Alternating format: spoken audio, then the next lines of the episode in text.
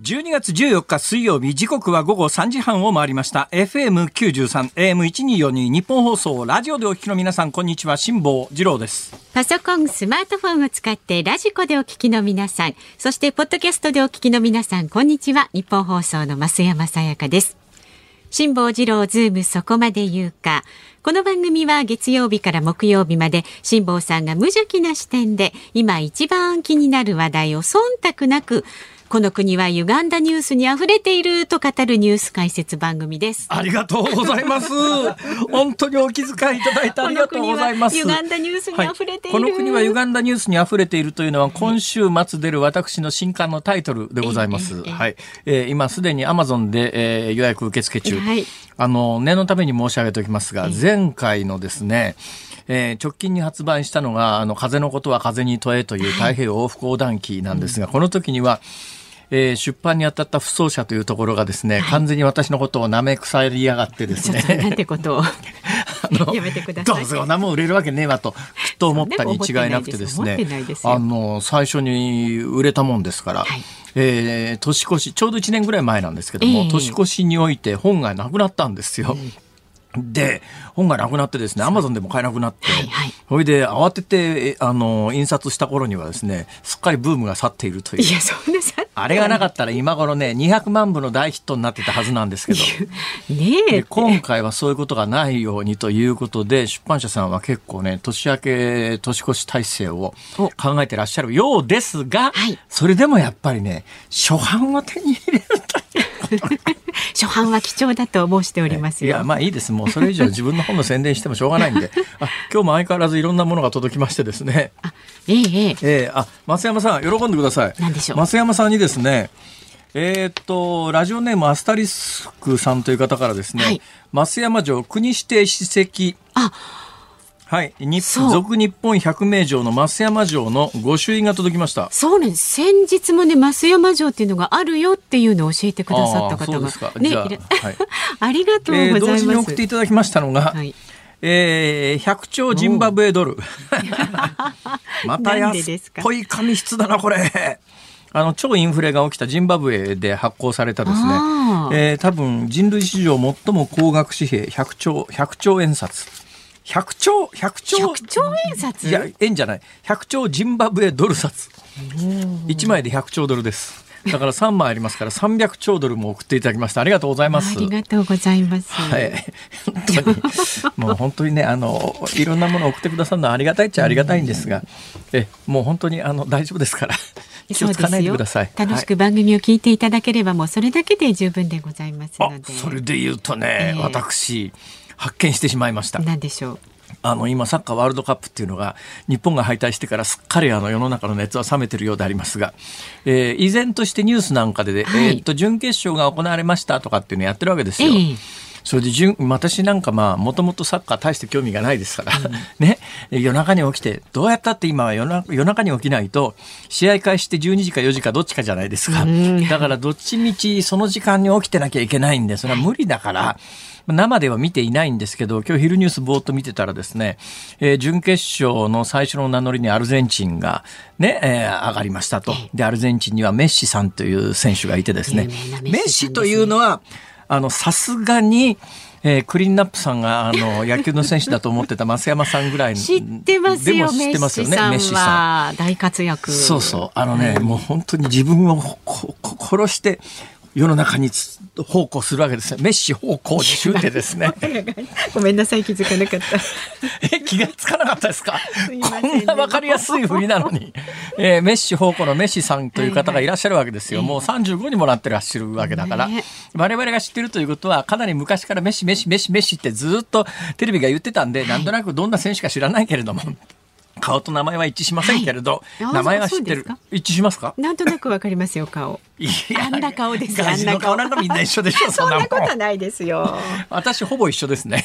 まあその大丈夫ごめんなさい。コロナじゃないよ、はい、本当にね。ちょっと興奮してるだけですから。あのメッシさんという方がですね、ええ、いらっしゃるんですよアルゼンチンには、はい、でアルゼンチンは決勝に進んだわけですがアルゼンチンは決勝に進んだわけですけれども、今日昼ニュースでメッシさんが最初にペナルティーキックってやつを蹴ってるシーンが出てきてですね、それ見た瞬間に、すげえ、何が、もう35のおっさんだよ。35のおっさん、何が、私みたいなど素人が見て何がすごいと思ったかっていうとね、球のスピードがね、半端ないんですよ。はいはい。え？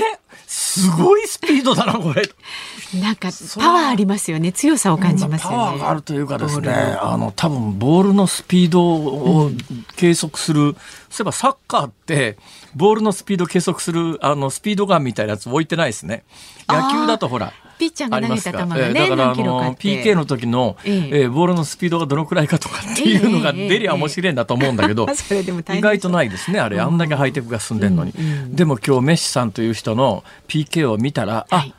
この選手とんでもないんじゃないかと思ったらその後ですね得点においてアシストっていうんですか、ええ。あの要するにゴールの前にポーンとボールを蹴り出して、で別の選手がゴールを決めるわけですが、それも見てたらあ神業だわこれはと。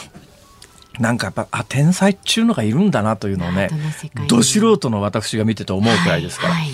ほいでアルゼンチンが決勝に進んだわけですよ、残る一枠ですね。もう一つの準決勝っていうのが、今日から明日にかけて明日の午前4時に行われるんですがフランスとモロッコなんですよ、私ねサッカーは大して興味ないんだけれども、ええええ。この試合はねえらいことになりますよえフランスとモロッコ？だってモロッコってもともとフランスの植民地ですからねああ。ものすごいあの厳しい独立戦争を勝ち抜いて、はいそれもモロッコが独立したのは1956年っていう私が生まれた年なんですよ。私が生まれた年に、うんあの独立戦争を戦い抜いてモロッコはフランスから独立したわけですよ。はい。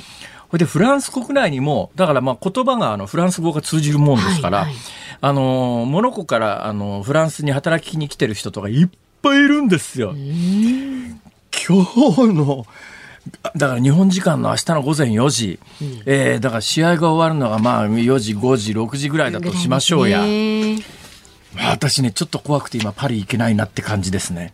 どっちが勝ってもこれは恐ろしいことになりますよ。あ試合も尋常な盛り上がりじゃないですあ。からね。はいはいはい。私あの一番最初に人生で初めて行ったアフリカの国がモロッコなんですよ。はい。でモロッコのあのね私モロッコっていうところに興味を得たのはですね、えー昔に日本でねあの演歌が流行ってですね、うんなんだっけなアルジェの女かなんかいう映画があってですええね、ええええ。同世地の果てアルジェリア。あのなんとかのカスバの夜に咲くみたいなそういう歌詞だったんですよ。ええねえ。え今だったらこんな歌詞はありえねえだろうと思うんですがモロッコにもカスバっていうですねまあ、あの現地人の住んでらっしゃるごちゃごちゃっとした通りみたいなところがあって、そのモロッコのカスバ行って、ああなるほどこういうところがやっぱり北アフリカの、うんえー地にあって長い歴史をこう紡いできて、はい、いろんな人が住んでてこういうものを食べてでそこで食べたですねクスクスっていう料理があるんですが、はいはい。クスクスっていうの細かいは。なんかこう。あの泡粒みたいなやつなんですが、まあ、あれ、あのいわゆるセモリナっていうあのパスタ高級パスタ作るような小麦粉をええなんかあの小さい消し粒状にしてはい。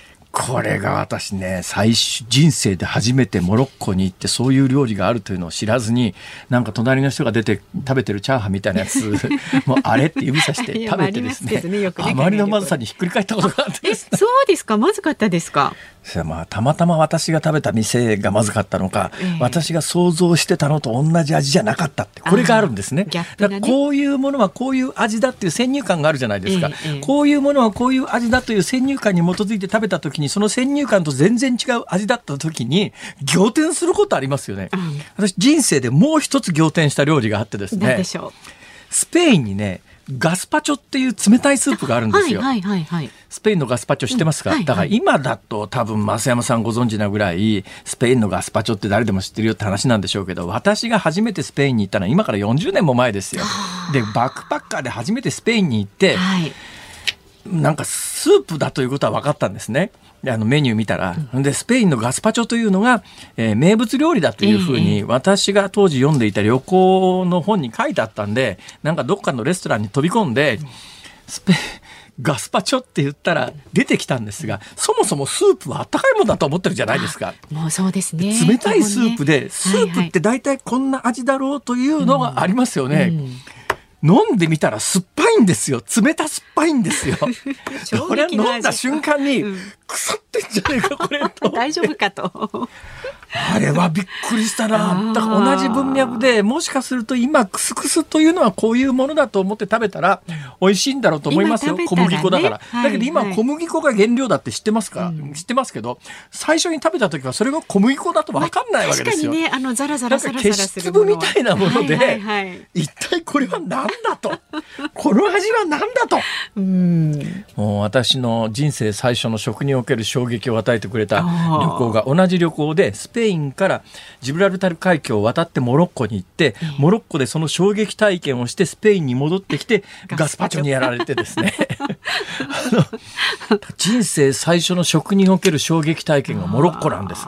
だまモロッコはそれなりに思い入れは深いんですがそのあのモロッコが私が誕生した時にね生まれたモロッコという国が、宗主国、まあ、植民地時代の支配国と今日から明日にかけてワールドカップの地で。それも決勝をかけて戦うってね。ちょっと島さん感慨深いじゃないですか。えらいことになりますよ、これ。ねえー、明日のこのニュースのコーナーで、うんうんパリでこんなことが起きましたと言わずに済むのを祈りたいですね。変な暴動とかね。はい、そういうことです。はい、えー、まあこのぐらいにしときます。はい、じゃあ辛坊さんもね、あのしっかりと4時に試合を見てください。絶対無理。さあでは株と為替の値動きです。今日の東京株式市場日経平均株価続伸しました。昨日と比べて201円36銭高い2万8156円21銭で取引を終えました。アメリカのインフレがピークを超えたとの見方が広がり前日のアメリカ株式相場が上昇した流れを引き継ぎました。で為替相場は現在1ドル135円50銭付近で取引されています。昨日のこの時間と比べて2円ほど円高になっています。さあ、ズームそこまで言うか。この後は昨日から今日にかけてのニュースを振り返るズームフラッシュ。4時台には月1レギュラーです。第一生命経済研究所首席エコノミストの永濱利廣さんお迎えいたしまして、来年2023年の日本経済予測していただきます。で、5時台は中国の新型コロナ対策にズームしていきます。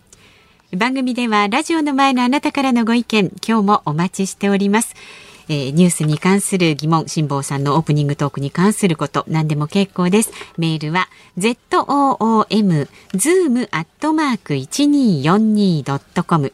番組を聞いての感想はツイッターでもつぶやいてください。ハッシュタグ漢字で辛坊治郎、カタカナでズーム、ハッシュタグ辛坊治郎ズームでつぶやいてください。エンディングでお送りするズームオンミュージックリクエスト。さあ、今日のお題はどうしましょうか？生まれて初めてクスクスを食べた時に聴きたい曲。生まれて初めてクスクスを食べた時に聴きたい曲。まあ、まだ食べたことがないという方は想像して、ね、そうですね。あのね、はいつぶつぶみたいな、うん、もうあの直径1ミリから2ミリぐらいのつぶつぶもうちょっと大きいかな、はい、でもつぶつぶですよね、うん、なんか稗つぶとか粟つぶとかああいう感じですね。なんか小鳥の餌ぐらいの大きさ。ですよね。まさに小鳥の餌にね。いい表現、えーはい、えー、そういうもんだと思ってください、はい、それを食べた時に聞きたい曲ですね、えー、選曲の理由も書いて zoom アットマーク 1242.com でお待ちしております。この後はズームフラッシュですニッポン放送ズームそこまで言うか。このコーナーでは辛坊さんが独自の視点でニュースを解説します。まずは昨日から今日にかけてのニュースを紹介するズームフラッシュです。政府は海上保安能力強化に関する方針を今月16日にも策定しています。沖縄県の尖閣諸島周辺で中国海警局船の航行が常態化していることなどを踏まえて海上保安庁と自衛隊の連携を強化します。海保予算を2027年度に今年度のおよそ1.4倍にあたる3200億円程度に増額することなどが柱となります。全国初となる東京都の新築戸建て住宅などへの太陽光パネルの設置を義務付ける環境確保条例の改正案が13日東京、えー、都議会環境建設委員会で自民党を除く賛成多数で可決されました。明日15日の本会議でも可決され成立する見通しです。東京都は2025年の4月からの義務化を目指しています。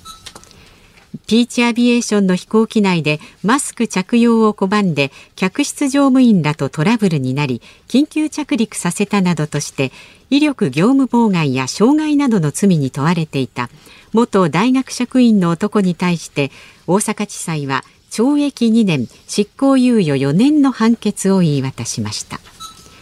ニュージーランド議会は13日新たな禁煙法を可決しました。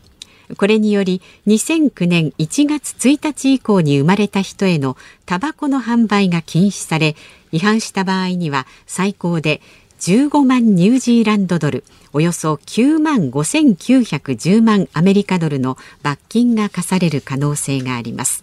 この法律は対象者の生涯にわたって適用されるということです。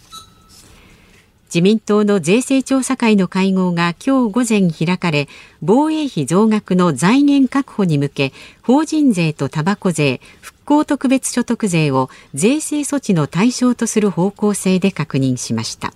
復興特別所得税については現在2037年とされている期限を延長する代わりに一部を防衛に利用する案が出ました。文部科学省は今日にも世界平和統一家庭連合旧統一協会に対して報告徴収質問権を行使する方針を固めました。行使は2度目となります。今回は旧統一協会の行為の組織性や悪質性継続性などを判断するために焦点を絞った報告を求めるということです。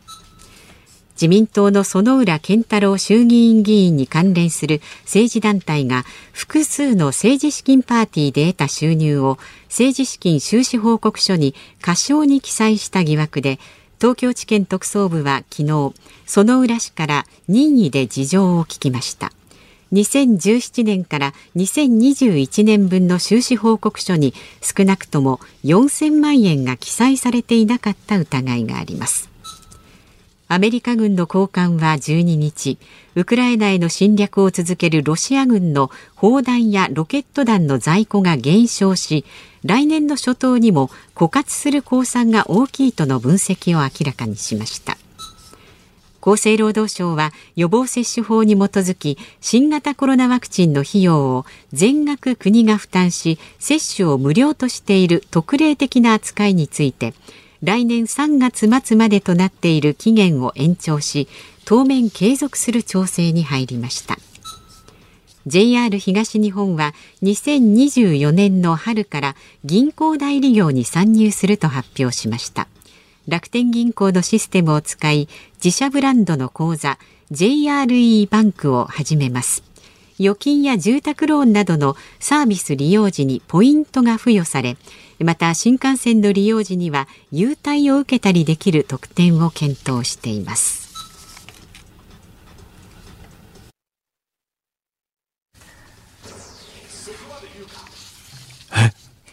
途中で終わっちゃいました。ね続いて私読みましょうか。今日双子座流星群の活動がピークを迎えます。ピークの予想時刻は今夜の午後10時頃からです。東京の月の出は午後9時48分で月が高く昇る前の午後9時から真夜中0時頃に観察するのがおすすめです。国立天文台によりますとこの時間帯に空の暗い場所で観察した場合の流星の数は1時間あたり40個から45個と予想されています私のところに、ね、原稿がなかったです。サッカーワールドカップカタール大会日本時間今朝行われた準決勝。アルゼンチン対クロアチア戦は3対0でアルゼンチンが勝ちました。もう1試合の準決勝。日本時間明日朝4時からフランス対モロッコ戦が行われます。そして決勝戦は日本時間12月18日日曜日24時から。日付変わって月曜深夜0時から行われます。2つもあったんですね。はいありがとうございます、さて解説もついでにやってみたいと思いますが、はい、私ねこの防衛費増額で今、まあ、いろいろ揉めてるじゃないですか、うんはい、まあ、その話はね、ちょっと本体で、これ話し出すと非常に長くて重くなるので、はい、ちょっと、ちょっと別の視点で話したいんですが、タバコ税。これなんかね、税金足りなくなるといつもタバコ税なんですよ。ね私タバコ吸わないからいいようなもんだけど、ええこの明らかに政治的に取りやすいところから取るというやり方は、やっぱ私民主主義ではやっちゃいけないと思うんですよね。というのはね、今、タバコ吸う人圧倒的に少数派ですよ。はいで、まあまあ、タバコ税を上げることで、タバコの消費を減らして、えー健康状態も良くしようと。まあ、理屈はいくらでも立つんだけども、結局取りやすいからここを取るだけの話でですね、うん私よくこういう例を挙げます。あの、国民の2割が青い目だったとします。国民の8割が茶色い目だったとします。で、ある政治家がですね、えー今後、青い目の人からだけ税金を徴収します。そういう法律を出したとします。うん多数決で決めましょう。そしたら、青い目の人は2割しかいなくて、8割の人は税金払わなくてよくなるわけですよ、茶色いから。はいはいこれ多数決で決めたら、これは明らかに間違った法律だけども、通りますよね。多数決って怖いもんなんですよ。はいはいはいだからこういう時になんかね、あの、弱いところっていうか、あの、少数派狙い撃ちにして、えー反対しても数知れてるからっていう、このやり方は私はね、大っ嫌いなんだな。それで言うとね、ちょっとまあ、次元の違う話ですが、タバコに関して、その一つ前のニュージーランドって、これすごいですよね。思い切ったことやりますよね。ねえ。ー今タバコ吸っていいんですよ成人はね、うん。はい。今タバコ吸っていいんだけれども2009年1月1日以降に生まれた人へのタバコの販売が今後禁止されることになりました。えつまりえー要するにあの今後成人しどんどんしていきますよね、今後成人していく人の中で2009年1月1日以降に生まれた人は生涯タバコは買えそういう人たちにタバコを売ると犯罪になってしまうとだから合法的にタバコ売れないということですそんな自分の例えばお父さんお母さんが家庭の中で吸っていてもそのそれ以降に生まれた人たちは吸えないっていう。まあ、だからね、販売が禁止されるんで、お父さんお母さんが買ってきて、それを子供に与えるみたいなことまでは禁止できないと思うんですけど、だから直接そういう、まあ、要するに子供にタバ、日本でも子供にタバコや酒売ったら、あの、違法じゃないですか。同じように、あの、2009年1月1日以降に生まれた人が、たとえ30歳になろうと40歳になろうと、そういう人にタバコを売ってはいけないと。でそうすると、だんだんタバコ吸う人が減っていって、将来的にタバコ吸う人がいなくなるだろうという政策。で、世界はタバコに関してこのぐらい厳しくなってると。まあ、さっき言ったこととちょっと矛盾しますけどね。だから日本でもここ狙い撃ちされるんですよ。日本のタバコはまだまだ安いよねって話になるんですが、まあ何回も言いますけど、私タバコ吸わないから、まあ、もうタバコの値段なんか100倍に上げてしまえと思わんでもないんだけれども、でもこのやり方はちょっとどうなんだろうなっていう気がそう、言われてみるとはい、私はすごくしますね。えーで、えーその一つ前のニュースですね。ああ、マスク着用男に。有罪判決が出ましたかが出。ましたね。あえーその一つ前ですね東京都のあの新築戸建て住宅などでの太陽光パネル設置これねあくまでも今日は委員会あ昨日あの可決されたのは委員会での可決なんでこれが最終的にあの条例になるかどうかは明日の本会議ですが、多分今回委員会では自民党以外はみんな賛成してますから自民党だけ反対なので最終的に明日の本会議でもおそらく自民党反対でえー可決成立するということになりますね。2025年4月以降、あの、この条例は施行されるということになります。はい、えーなどなど言ってるうちに時間が来ました。はい。ズーム。双子座流星群どうしても喋りたかったんだけどな。はい、今晩見頃です。はい。ズームフラッシュでした。12月14日水曜日、時刻は午後4時4分を回ったところです。東京有楽町ニッポン放送第3スタジオから辛坊治郎と。増山さやかでお送りしています。ズームそこまで言うか。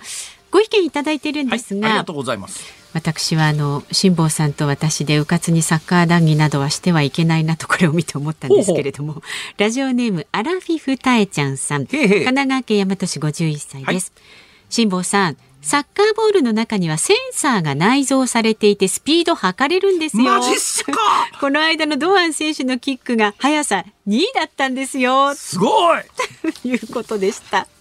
へでねアルゼンチンのメッシがメキシコ戦で決めたミドルシュートは109.83キロで9位だったと。ほう。測れるんじゃ。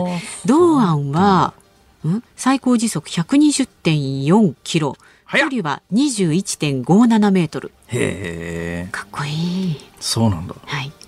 まああのね、えーただ今回の多分あのえー、PK は、はい。えー多分カウントされるこ今後多分データとして出てくるんだろうと思いますがあとにかく私が見た限りにおいてですね、とてつもない速さでしたよ。でも私ね、はい。自慢じゃないんですけど、はい。動体視力が弱いんです。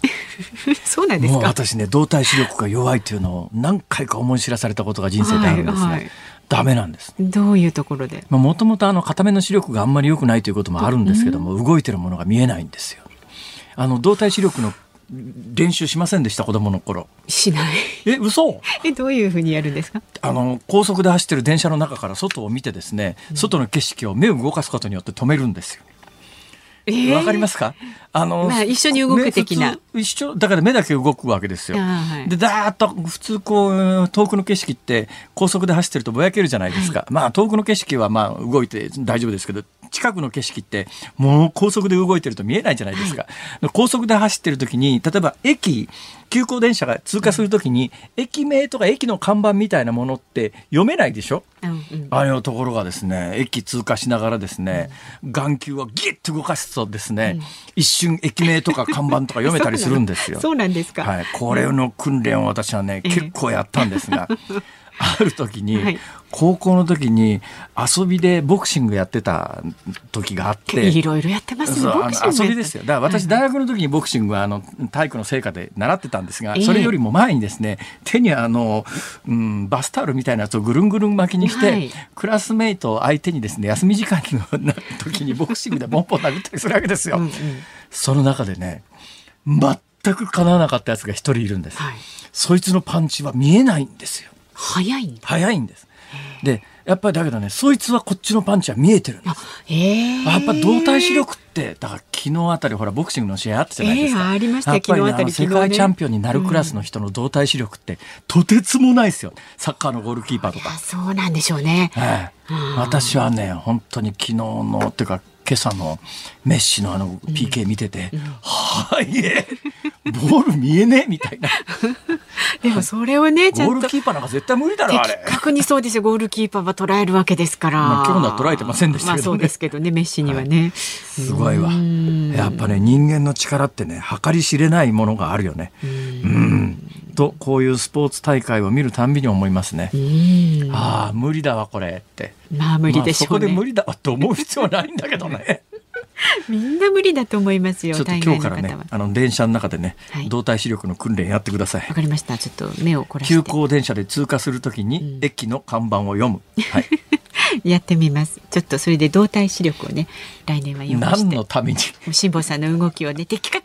あそうですねアシストしていきますよ。えーまた今回みたいなしくじりをする前に、これ動体視力じゃカバーできないだろう。すいません。ねごめんなさい。うじゃうじゃ言ってますが、ごめんなさいね。すいません。適当なこと言ってるだけですから。まあ時大丈夫ですよ。ちゃんとした解説もしますんではい皆さんと一緒に作る番組ですから。そうです、そうです。えー結果的にこうやって事実が訂正されたわけでよかったじゃないですか。ありがとうございます。そうですよ本当にね。本当ですよ。ありがとうございました。ご意見。まだまだお待ちしておりますので、間違い訂正も大歓迎です。 zoom アットマーク 1242.com。ツイッターは、ハッシュタグ、辛坊治郎ズームでつぶやいてください。今日のズームオンミュージックリクエストは、生まれて初めてクスクスを食べた時に聞きたい曲、クスクスね。あの、細かい粒の、あれを食べた時に聞きたい曲です。お待ちしております。辛坊さんが独自の視点でニュースを解説するズームオン。この時間特集する話題はこちらです。FRB の利上げ0.5%に減速か。アメリカの労働省が発表した11月の CPI 消費者物価指数の上昇率は前の年の同じ月と比べて7.1%と5ヶ月連続で伸びは減速し市場予想の7.3%を下回りました。また FRB アメリカ連邦準備制度理事会は現地時間13日から14日金融政策を決める FOMC 連邦公開市場委員会を開催します。急激な物価上昇の抑制に向けた利上げのペースを過去4回の0.75%から0.5%に減速するとの予測が広がっています。さあ今日は月一レギュラーです。第一生命経済研究所首席エコノミストの長浜俊弘さんです。よろしくお願いします。どうですか？儲かってますか？はい。いや そうでもないですよ。はい。儲かってますか？いやいや大体あの顔を見て儲かってまっかっていうのがこれは日常会話ですから。あそれも関西関西なんですよね。儲かってまっかぼちぼちでんなって 大体こういうのがねぼちぼちでんなっていうのは答えとして非常にいい時なんですよぼちぼちですっていうのはとってもいいですっていうのと意味合い的には同じなんです。はい。だからぼちぼちって言われて本当にぼちぼちだと思ったらダメなんですねこれが。ええ難しいですね日本語というのは。はい。まあそれはともかくとしてアメリカのまあ CPI Consumer Price Index ですか？消費者物価指数の話の前に、はい。えー今日の結構今朝からのニュースで言うと、はい。日銀短観はい。あの3か月に1回ですかねこれ。はい。3か月1回にいろんな企業にですね、あんたのとこどうでっか、ええですか、悪いですかって聞いて、は ものすごい単純な数字で、いいですと答えた企業の、ね、はい。パーセンテージから、悪いって答えた人のパーセンテージを引いた数字っていう、はい。すごい単純なそうですね。指標ですよね、はい。こんな単純な指標で世の中のことが分かるんですか？これがですね、ええ。単純であるんですけども、まあ、他のいろんな経済の指標と比較すると、ええ。まあ、かなりあの経済の特に方向性って言ってるんですかね、ええ。まあ、これをまあ正確に反映するという。これだからね聞く相手にもよりますよ。関西企業にですね、ええ。どうですか？いいですか？ぼちぼちで。ん なあの選択肢3つしかないですから、良い、さほど良くない、悪いの3つから選択なんで、良いさほど良くない。悪い、はい、さほど良くないっていうのはどういうレベルなんですか、ね、悪くもないってことなんじゃないですか。だ結果的にその良いの割合から悪いの割合を引いてるので、はい、これ日銀単価を見るとですね、えー非製造業というのははい、割といいんですよね。そうですね。製造業っていうのが悪いんですよね。そうですね。これどう見たらいいんですか？これやっぱりあの非製造業についてはですね、まあ、特にまあ10月以降、その観光支援策、いわゆる全国旅行支援策とか、水際対策の緩和なんかによってですね、あのまあ、これまでコロナで落ち込んでいたところが結構戻ってきてるかなと。例えば、まあ、私も結構ね、公園で移動する機会多いんですけど、ほうほうなんか新幹線とか飛行機とかめちゃめちゃ混んでますよね。もう最近飛行機乗るとほぼ満席ですはい、ね。はい。だからその辺が、はい、非製造業のプラスに効いてるんですけど、製造業については、やっぱり、あのーまあ、やっぱり欧米を中心に、やっぱりこれまでの利上げの影響っていうので、少しずつちょっと景気が、世界経済減速を始めてますので、で、また中国もね、ようやく足元で、ね、ゼロコロナ緩和みたいな話が出てきましたけど、まあ、それまではもうゼロコロナの影響で、まあ、相当厳しかったので、中国はこれからどうなりそうですかね？これがですね、普通、まあ、ゼロコロナのですね、を緩和ってなればですね、それだけで考えればポジティブじゃないですか。ええでも市場関係者はそそこまで楽観的に見てなくてほ、なんでかっていうとですね、中国ってやっぱりこれまでゼロコロナをやってきたってことは、コロナに感染してる人が少ないから、まあ免疫持ってる人が少ないってことですよね。だから、あの、経済を動かすとですね、また爆発的に感染が増えてはいはいはい、またゼロコロナやるんじゃないかっていう警戒が、はははあまた元へ戻っちゃうんじゃないの、はいっていうことですか。はい、そこの警戒がなる強いですね。ほどね、はい。そうですね。今日その解説を今日ね5時台でやるんでいろいろこう調べてたらですねほうほうほう中国が発表する感染者ははい。激減してるんですけども、はい。中国の巷から伝わってくる情報ははい。爆発的に 増えてるっていう。それ、やばいですね。全くよく分かんない状況に。まずいですね、それは。はい、全くよく分かんない状況になってて、これはちょっとなかなか先行き読めないな。だからまあ、一旦中国っていうところは政治が始めたことってよほどのことがない限り変更しないんで、はい。まあ私は今の緩和を逆戻りっていうのはそんなにないかなと思うんだけど、確かにまあおっしゃるように、はい。絶対逆戻りがないかと言われりゃ、ええ。ないとは言い切れないですよね、こればっかりはね。そうですね。だからそれこそ、あの、今度の新しく、あの、首相になる方、李強さんって方、はいはいはいはい。確か上海市長かなんかで、上海ロックダウン主導した方なんですよね。あーまあその辺の覚えがめでたくてね、はい。引き立てられたというようなところがありますからね、はい。まあ上海閥というやつでね、はい。そうですか。えーでこれ今後どうなってきますかね？日本の日銀短観日本の景況感っていうのは。あー実はですね、あの、報道ベースですと、まあ、あの、非、せ製造業は下がったんだけど、非製造業上がったっていう報道されてるんですけどはい、あくまでそれは、あの、最近の状況を聞いたらそうであって、ええええ実は日銀短観って最近どうかっていうのと、先行きどうですかっていうのも聞いていて、実は先行きを見るとですね、あの、製造業も非製造業も両方下がってるんですよね。そうですね。今手元にこれあるデータを見ると、はい。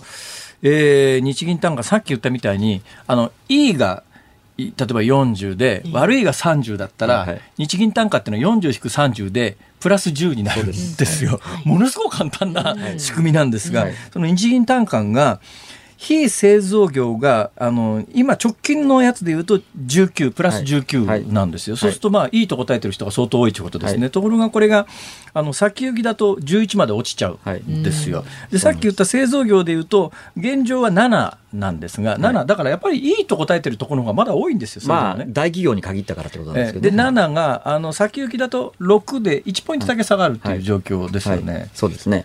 どうなんですか、これ、そのくらい結構当たるんですか、過去の例を見ると。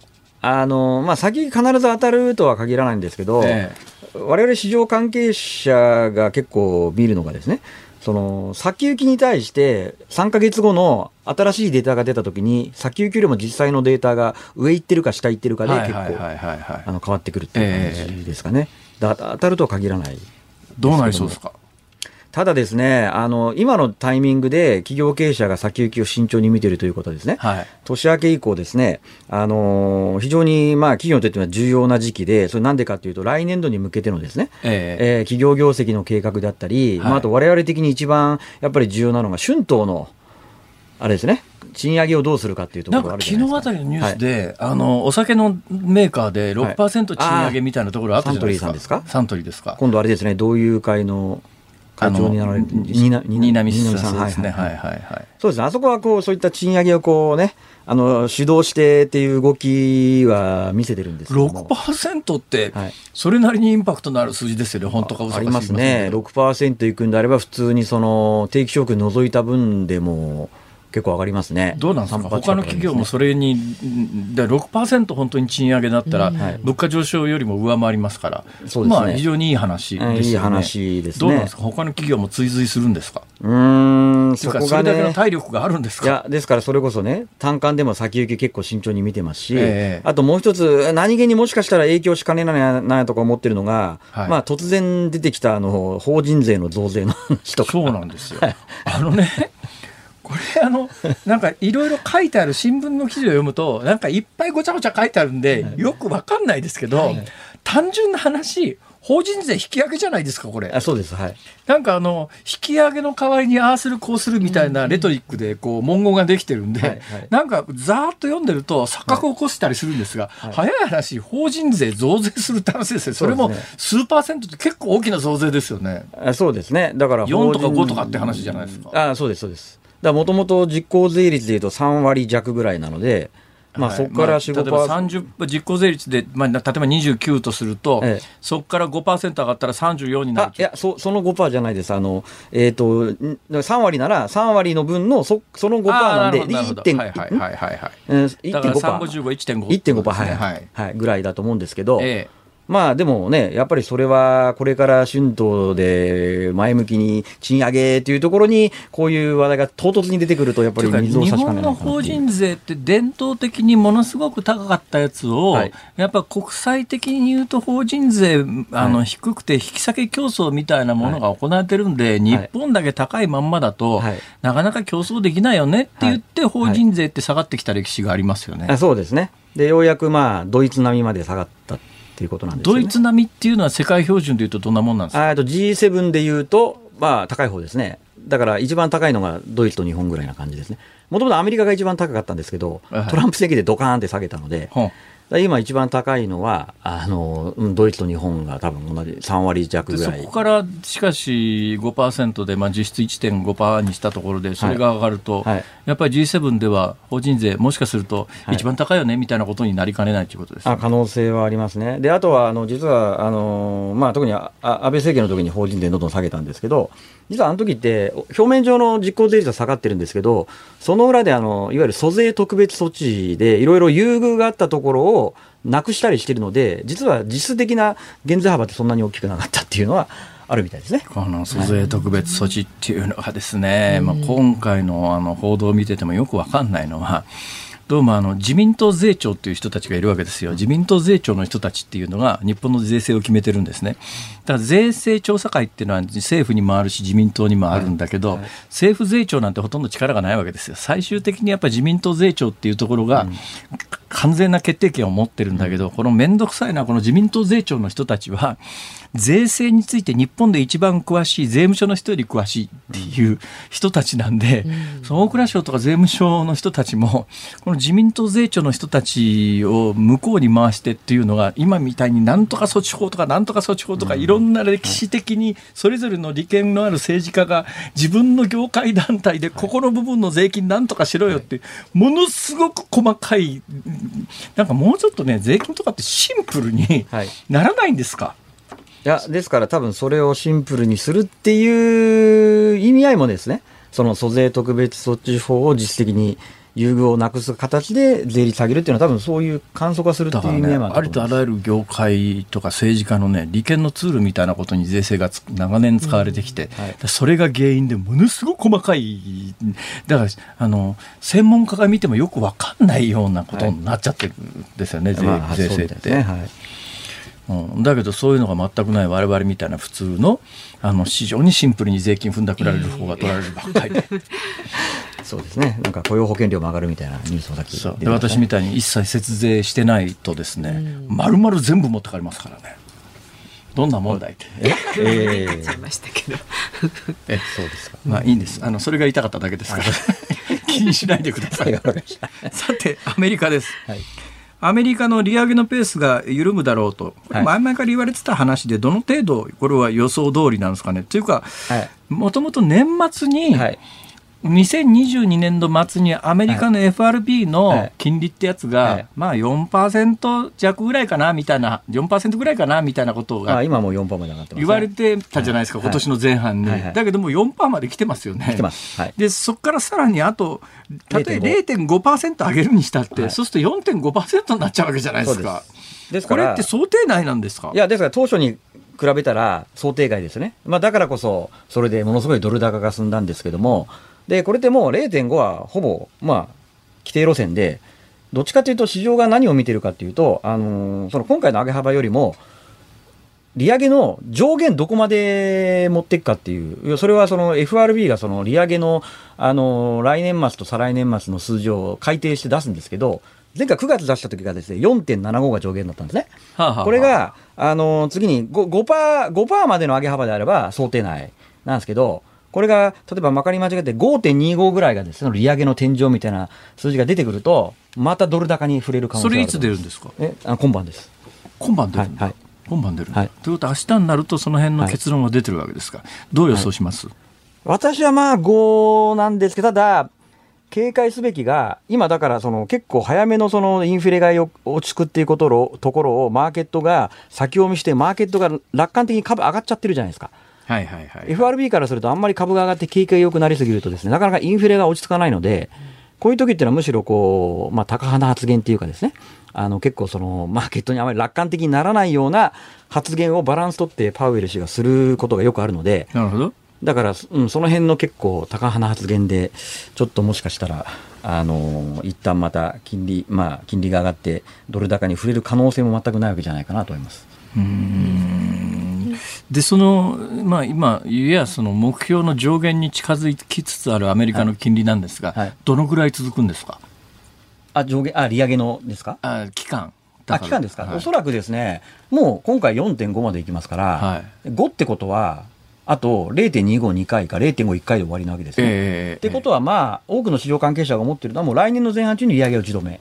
はい、でむしろ来年の後半はアメリカ多分景気後退に入るので、ええ、後半から利下げの可能性が高いという見方が結構多いんじゃないでしょうかね。ねという見方が主流であると。はい、さて日本なんですが、はい、まあ、日本で金利決めてるのは日銀ですけども、日銀の今の黒田さんという人が近々変わるんですか、はい、来年の4月が任期でもう2期やってますから10年やられてるんで、おそらく交代だろうというふうに。僕ね、この辺の話がちょっとよく分かってないんですけど、はい、次、誰がやるかみたいなものは、もう話出てるんですか？あの候補者は上がっていて、その辺ちょっと教えてください。あのまあ、もともと、まあ、安倍、えー、政権が始まる前までは、あのもうちょっと前か、もともと日銀総裁というのは、はい、大蔵省出身と日銀出身の方のたすき掛け人事っていって、交互に、あ、の高級官僚というんで、いわゆるそのキャリア試験を受けて入ってきた大蔵省で、はい。生え抜きで上がってきた人と日銀に新卒で入った人たちそうですね。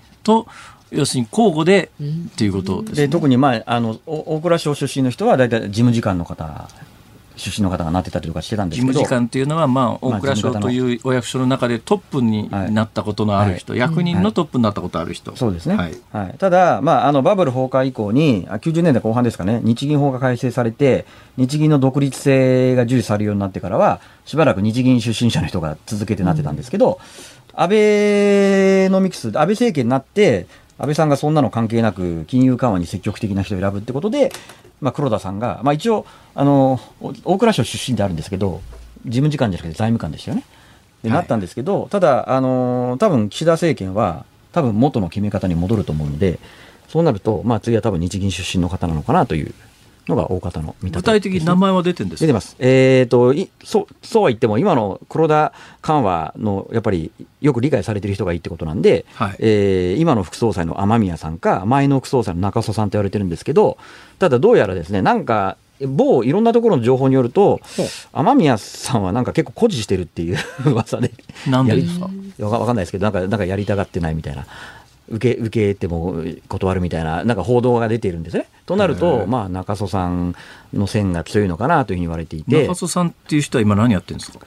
今、大和総研の理事長かなんかやられてるんですかね、はあ。の日銀を辞められて。はいはい、はいはい、で、多分雨宮さんよりも中曽さんの方が、あのー多分金融政策をこう正常化する、多分意識が強いんじゃないかっていうことを言われてますね。えーということでじゃあ今の読みで言うと、はい。中曽さんという大和総研の理事長で、はい。前に日銀総副総裁だった人が、はい。はい。黒田さんの後を継いで日銀総裁になるであろうと、でまあ、であろうまでは言えないですけど、まあ、可能性が結構高いって言われてそうしたるんですけど。時に日銀の金融政策はどうなるんですか、あのやっぱり今よりも少しこう正常化へのバイアスがかかりやすくなると思います。まあ、平たく言うと金利は上がる可能性があるという。ことまあ、上がりやすくなるって言っていいとあの思います、ね、はい、あのね、はい。僕も非常にニュートラルで聞くんですが、はい。はい。ニュートラルの立場で聞くんですが、私の知り合いでですね、はい。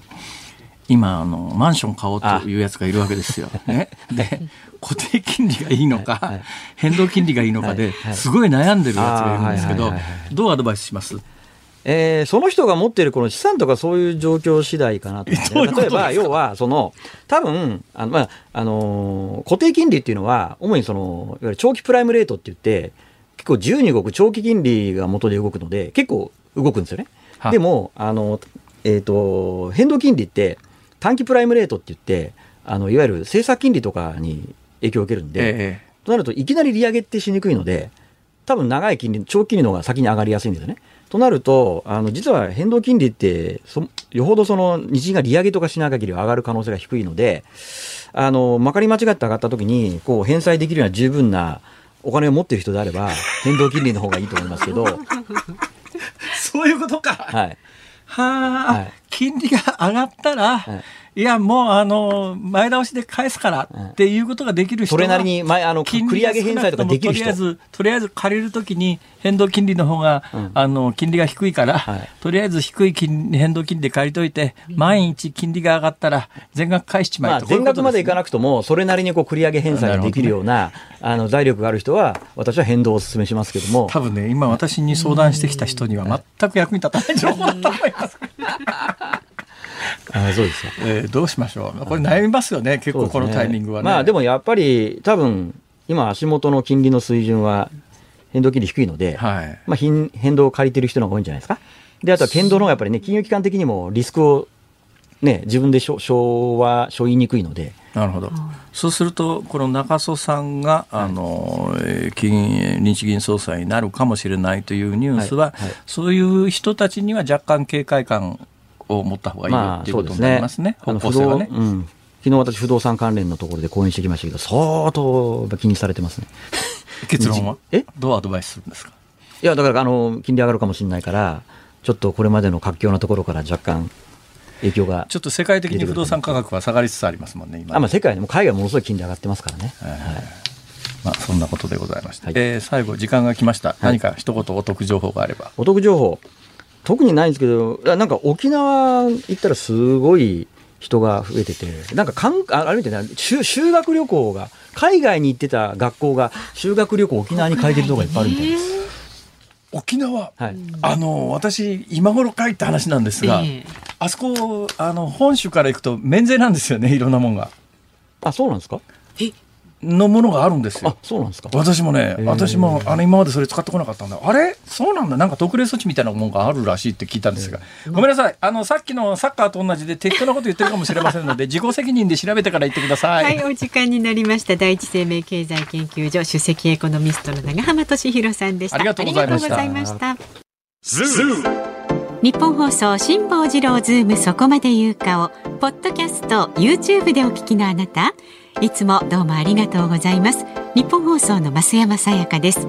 お聞きの内容は配信用に編集したものです。辛坊治郎ズームそこまで言うかはラジオ局日本放送で月曜日から木曜日午後3時半から毎日生放送でお送りしています。番組はラジオの FM93 AM1242 に加えてラジコでもお聞きいただけます。ラジオラジコではポッドキャスト YouTube 版にはないコンテンツが盛りだくさん。アトムさん吉田由紀ちゃんの中継企画。さらに辛坊さんが「夕刊富士」の気になる記事を解説するコーナー。そして辛坊さんが聞きたい曲をお送りする「ズームオンミュージックリクエスト」などラジオラジコでしか聞けないあんなことやこんなことがいっぱいです。ポッドキャスト YouTube を聞いた後はぜひラジオラジコで辛坊治郎ズームそこまで言うかをお楽しみください。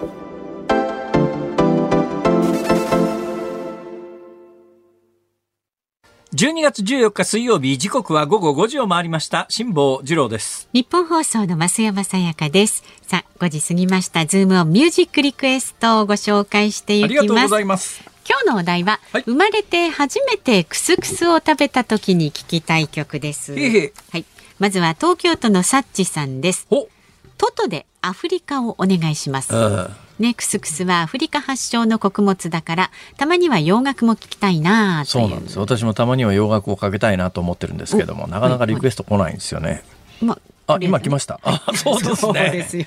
これ候補ね。はいありがとうございはいます、、岐阜県関市の紅のチャーシューさんほう56ほう歳男性はさだまさしさんの道化師のソネットをお願いします。なんで？笑ってよ君のために笑ってよ僕のためにと歌い出す。クスクスだからか。あークスクスだから。なるほど。はい。えっ、とラジオネーム天然よっこママさん千葉県市原市の方。クスクスを食べた時に聞きたい曲ですがクスクスと言ったら笑うとクスクスですのでスマップのオリジナルスマイル。あやっぱりこっちの方向ですね。うん。うん。笑うっていうね。千葉県千葉市の独身56歳おばちゃんさんです。内藤康子さんの思い出ボロボロかな。クスクスはボロボロつぶつぶしているから。まあ確かにボロボロとねいう感じ。まあわかるわかる。うんわかる。おっしゃる通り。はい。うんイメージその通りですね。ははい。い、それからこちらがね咲いたということなんですけど。え？神奈川県茅ヶ崎市の茅ヶ崎の高爺さん。桜田淳子さんの私の青い鳥です。確か歌い出しがようこそここへクスクスいやいやいやククククでしょそれ。クスクスいやクスクスじゃないと思いますよそれ。いや違う違う。絶対違う。クスクスいやだからいつまで歌ってんですか？クスクスだそうででもこれ一番多かったということは皆さんこう。考えたっていうことですよね。え そうなんですか？この統一教会が賑やかな時に桜田淳子さんですかまあまあえズームオンミュージックリクエスト、ーはい桜田淳子私の青い鳥。ほらやっぱり聞きたいんじゃないですか。ねじゃあクッククックです。エンディングでねお届けいたしますんでお待ちになってください。さあ番組ではラジオの前のあなたからのご意見も24時間お待ちしております。いつ何時でも待っております。明日木曜日はですね飯田浩司アナウンサー登場です。辛坊さんや飯田さんへの質問。ニュースや普段の生活で感じる疑問なんかも送ってください。メールは zoom zoom アットマーク 1242.com ツイッターはハッシュタグ漢字で辛坊治郎カタカナでズームハッシュタグ辛坊治郎ズームであなたからのメッセージをお待ちしております辛坊さんが独自の視点でニュースを解説するズームオン。今日最後に特集するニュースはこちらです。中国で新型コロナウイルスの行動追跡アプリ終了。中国政府は新型コロナ対策のために導入していた行動追跡アプリの運用を今月13日で終了したと発表しました。これは国営アプリ通信工程カードで携帯電話の位置情報を利用して感染の危険が高い地域への移動履歴を追跡する仕組みです。ただ中国では他にも日常生活を管理する行動追跡アプリがあり健康コードは現在も多くの人が店舗やオフィスへの出入りに使用していますとにかく中国の新型コロナに対する対応がですね劇的に変わりました。この間のデモがきっかけだというふうに言われておりますが、デモがきっかけだったのか、もしかするときっかけ作りのためにデモをやらしてしたら、暴走しかけたんで慌ててやめさせたのかとか、いろんな説が出ておりますが、まあ、事実として言えるのは中国が今までのゼロコロナを完全に解除したということです。で、ゼロコロナ解除して何が起きたかというとですね、基本 PCR 検査場どんどん閉鎖してで今まで何するにしても PCR 検査もう毎日 PCR 検査みたいなことが行われていたんですが、えー、やめちゃったんですよ急に。でやめちゃったから要するに健康な人が検査に行くっつうたって検査所はやってないんですよ。えーえー、で全数把握みたいなものも同時にやめちゃったので多分全数把握に近いことをやってるのは日本だけじゃないかと思いますね、今も全世界でも。そうなってます。今、日本では一応制度的に緩くなったとは言いながら、はい、例のハーシスというやつの入力システムで、え重症化しやすい人はプロフィールまで細かく入れなきゃいけないんだけれども、えー、若年層でも何人感染して PCR 検査で陽性になったかは全部入れなきゃいけない、人数入れなきゃいけないんですよ。えー、だから、あの、今発表されている数字の中に当然そういう重症化しやすい人じゃなくて若年層もみんな数字としては出てきてます。こんなことやってるのね。日本だけだと思いますよ。もうほぼ。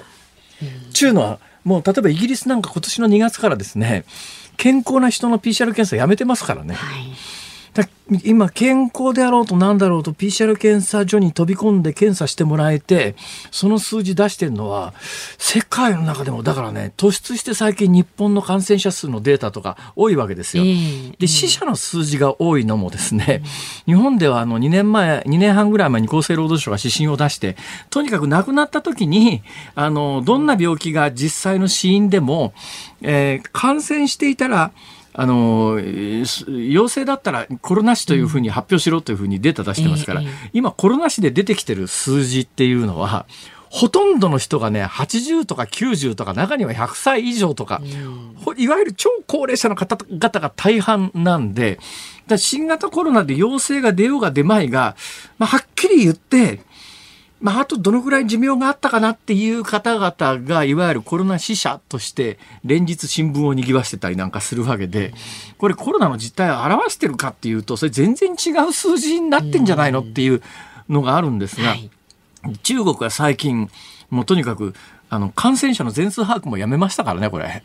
ということになると、うん結局なんだか日本が一番世界の中で取り残されちゃってるよなっていう感じがあるんですがそのその中国でどんなことになってるかというと、ええ、中国であの政府が発表する感染者数は激減してます、はい、直近のデータでもものすごく少ないです、うん、それはそうですよ。検査してないんだから。ね。ね、検査してないんだから出てこないじゃないですか、え、数字。ところがですねあのいろいろ現地の例えば特派員であるとかいろんな人の話を聞くと感染者爆発的に増えてるそうです。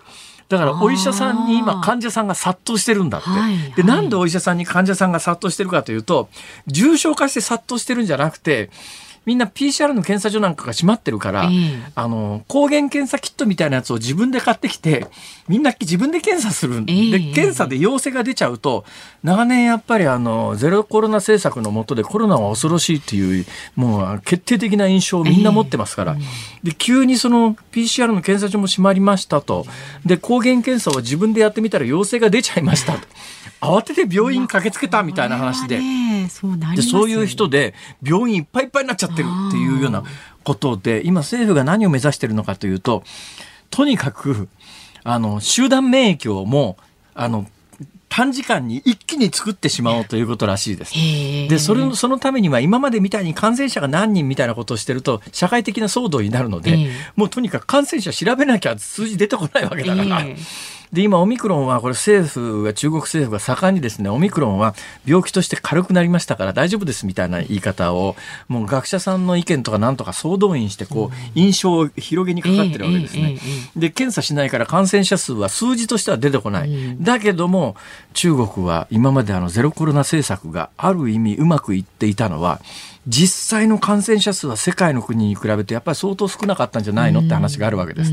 その結果何が起きてるかというと、全世界的には WHO が言うようにもう9割ぐらいの全世界の人って新型コロナあの、まあ、ワクチンを接種してるか、あるいは感染したかによって集団免疫、なんとなく免疫は持ってるよね、ベースの免疫持ってるよねと、ベースの免疫持ってると重症化しにくいよねっていう状況に、今全世界的にはなってます。なんだけど、中国だけ取りのある意味取り残されていて免疫持ってないんですよ。はいはい、で中国では中国独自のワクチンというのが開発されて中国独自のワクチンを打ってるんです。であの日本で普及してるモデルナとかファイザーとかってアメリカのワクチンは中国は政府として認可してないんですよ。だから打ってるのがみんな中国製のワクチンなんです。でこの中国製のワクチンに関して言うとなかなかね、はっきりものは言いづらいんですよ。データがないんで、データがないんで言いづらいんだけど、はい、一般的なイメージとして語られているのは、どうもあんまり効かねえんじゃねって話なんですね。す中国の人ってみんなあのかかってないんでかかったことによって生じる免疫は持っていないと。はいはい、でみんな中国製のワクチンは打ってんだけど中国製のワクチンがどのぐらい効くかに関しては結構懐疑的な意見がたくさんありますよという状況の中で、そりゃ一気にあのゼロコロナやめたら爆発的に。感染者増えるじゃないですか。すね、ただまあ爆発的に増えるんだけどオミクロンだからそんなに重症化する人も死者もいなくて、はい、社会的騒動はそんなには広がらないんじゃないのって話なんですがさっき言ったみたいに、とにかくもう怖い怖いっていう印象付けられてますから、検査所は閉まってるけれども抗原検査キットは手に入りました。自分で調べてみたら陽性が出ましたってわちゃーって言って病院に殺到する人がいて。政府の発発表している感染者数は極めて少ないのに、はい、病院はいっぱいいっぱいになっちゃってるっていう。なんか極端ですね、政策がね。はい。まあ、この状況の中で、中国どこに行くんだという大きな問題と同時に、はい、中国がここまで大きく舵を切ったら、世界の中でふっと気が付いてみたら、あの無症状者も含めて検査をして感染者だって言って騒いでる国ってもう日本ぐらいしかなくなっちゃってんじゃないの？っていう。いやだからねちょっと日本政府のこの対応の遅さってね、えー、びっくりするよね。慎重なんですかね。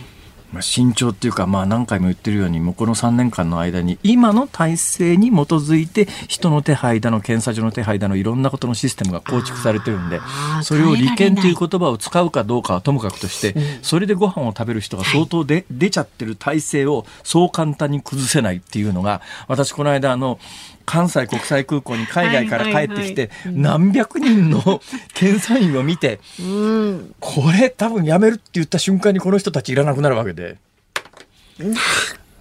だからといって、だからといって、じゃあ今の政策続けるのかっていう、岸田政権、ちょっと大概、それで税金上げるふざけんなよ、こらって、それはいう意見は出るよね。ズームオンでした。ズームミュージックリクエストをお送りしているのは、ラジオネーム、茅ヶ崎の高爺さん、かごの鳥さん、京都のおっちゃまんさん、MT929 さん、勝どきさん、飛んだところへ北村大善さん、車とラジオさん、ニコさん、ヤグルマソさん、以上9人の皆さんからのリクエスト、桜田淳子、私の青い鳥。うん。私の手元のメモによりますとですね、はい、まあ、作詞悪、悪友さん、作曲中村泰治さん、うん、ああ、スタタンの審査員ですね。スター誕生ですね。はい。えー、このメモによると、クッククックの歌詞は当初、ランラランランであったが、えー、作曲家の中村泰治が、青い鳥の鳴き方はクッククックだとして、悪友に断りなく勝手に書き換えた。本当かなこれ？本当かこれ？ランラランランだったんだ。まあランランランランでも合わんことはないですね可愛いですけどね。でもね当時の阿久悠さん中村泰治さんはい。あのスタタンの審査員でなんか怖かったじゃないですか。最近ほら m 1の審査員の話結構話題になってますよね、はいはいはい。あれねなんでこんなに話題になるのかと言ったら、うん。当時のね中村泰治阿久悠もそうだし、はい。今のあの m 1の審査員もそうなんだけど、ええ。要するに神現代における神なんですよ。つまり自分たちの判断で昨日まで無名の貧乏だった人が一躍スターダムにのし上がるっていう,、そうですねだからあの m 1の面白さっていうのはやっぱりねあれスタタンなんだなと。でだから審査員は神なんですよ人間の運命をなるほ司る。どなるほどなるほど。まあ、そういう見方をするとね、うんまあ他局だからいいか別に宣伝するのやめるかもうこれ以上ね。まあまあいろいろ審査員もね、まあ責任を負ってますんで、はい。さあお聞きのニッポン放送この後5時30分からは鶴光師匠美和子様の鶴光の噂のゴールデンリクエスト。明日の朝6時からの飯田浩二の OK 工事アップ。コメンテーターは元日銀審議員の片岡剛士さんです。防衛増税2022年最後の FOMC 開催について取り上げます。でこのズームそこまで言うかは木曜日ですから飯田浩司アナウンサー登場です。クッククック。あすくす桜田淳子さん放送聞いてたりなんかしてね。あ。そしたらちょっといっぺん連絡欲しいっすよね。来ないと思いますよ。辛坊治郎ズームそこまで言うか。ここまでの放送は辛坊治郎と。増山さやかでした。また明日